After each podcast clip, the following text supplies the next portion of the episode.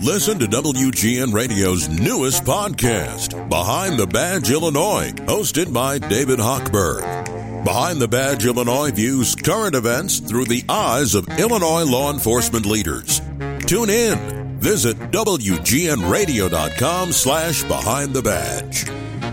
This is 720 WGN. I'm Lisa Dent. Marshal Cohen is with us. Marshal is the Chief Industry Advisor of Circana and Retail. So, what is Circana, Marshal? And am I saying that right? You you have it right. Circana is a new company that created when IRI and NPD merged. IRI, you know, is the data resource for everything food and beverage, and yeah. NPD was the data resource for everything general merchandise. I was getting frustrated because I find a lot of the rewards programs that I join used to be much better than they are now. In fact, I was that person that would never join a rewards program. I didn't see the value in it. And then all of a sudden, I would say maybe around COVID, you, you really could see uh, results. You could, you know, get some free stuff. But now it seems like we're going in the other direction. Is that my perception or is that true? No, absolutely correct. Uh, what we're seeing is retail is beginning to really count their pennies. Uh, not only are we paying higher costs, so are they. Uh, and what they're looking for is the ability to maximize their margin uh, without having to give away the store. During COVID, they were very aggressive in just trying to get product, and now they have plenty of product, and they're really in competition for a consumer who's looking to spend less, buy less, even though we have to pay higher prices. Uh, one of those rewards programs I always used was Starbucks, and I thought it was, you know, I thought it was pretty good. And they're getting hit online for not being as generous as they used to be. So what you find is, you know, where you used to be able to get a free uh, cup of coffee or a free sandwich, uh, what they're doing now is they're creating multiple purchases to get to something. So you're getting a point system rather than just a free cup. And what they're all doing is they're beginning to recognize that they can maintain loyalty, but they want to do it at a fair cost to them.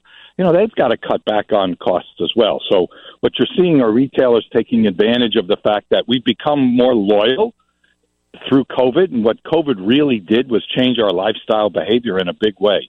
This is one of those. You know, the other things that have happened is we just buy differently. We spend more time, you know, searching out what the best deals are, and they don't. You don't necessarily need to reward the consumer to the same level that you had to before.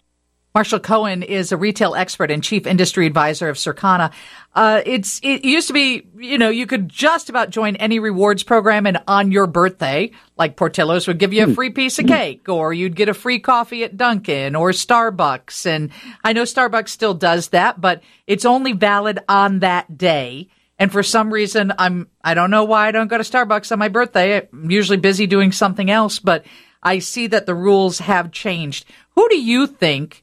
Being a retail expert has, you know, are there like a couple, maybe up to five different rewards programs that you think are really valid that save us some money or give us some perks that might be better than others?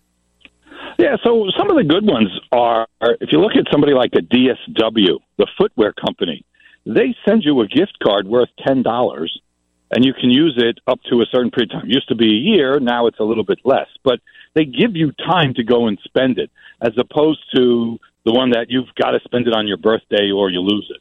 So there are changes to some of these programs, but the good ones are the ones where you have the ability to be able to get rewarded. Think of the grocery store and think of Thanksgiving. Uh, you have to spend a certain amount of money and you get a free turkey. That one's mm-hmm. still around. That's still one of the best deals when it comes to reward programs. And that's because the grocery business, well, it's very competitive. And that loyalty program keeps people coming back. So shoes and groceries. Those are our hmm. best shots. I, I have a CVS rewards program that I think is fairly good, but I think I, I bought into it at some point. And I see a lot of retailers doing that now where if you, you buy like their card for 10 or 15 bucks, then you can continue to save. So membership has its privileges. We've heard that that that ad for a couple of different yeah. businesses try to use that. It's almost like a warehouse club in the sense that by paying something gives you the privilege of saving money.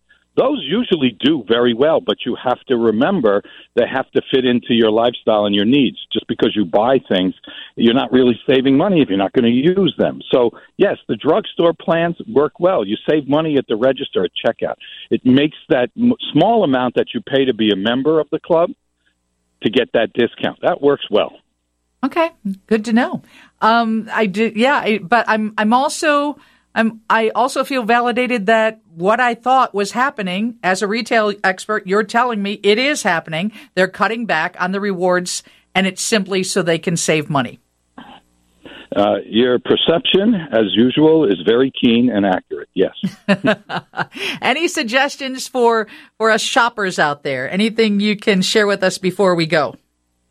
Yeah, make sure that whatever deal it is that you're getting, it's really a deal on the products that you want. I can't tell you how many times I interview consumers in stores, and they think that this item is a great deal. It turns out that they don't use it, don't use all of it, don't need it at all. And then how good of a deal is it if you're not going to really use it? So think twice before you grab something because it's got a great deal. Look at these reward programs and really make sure that it's not just causing you to buy more of something or shop in a place that you really aren't ever going to get to. Those rewards cost money, meaning you sometimes pay more for the product because of a reward program. And if you're not going to meet that reward quickly, well, maybe it's not worth it in the first place. Great advice, Marshal. Thank you for joining us. My pleasure. Marshal Cohen, Chief Industry Advisor of Circana and retail expert. Lauren has your news next from the Northwestern Medicine Newsroom. Chicago's very own WGN.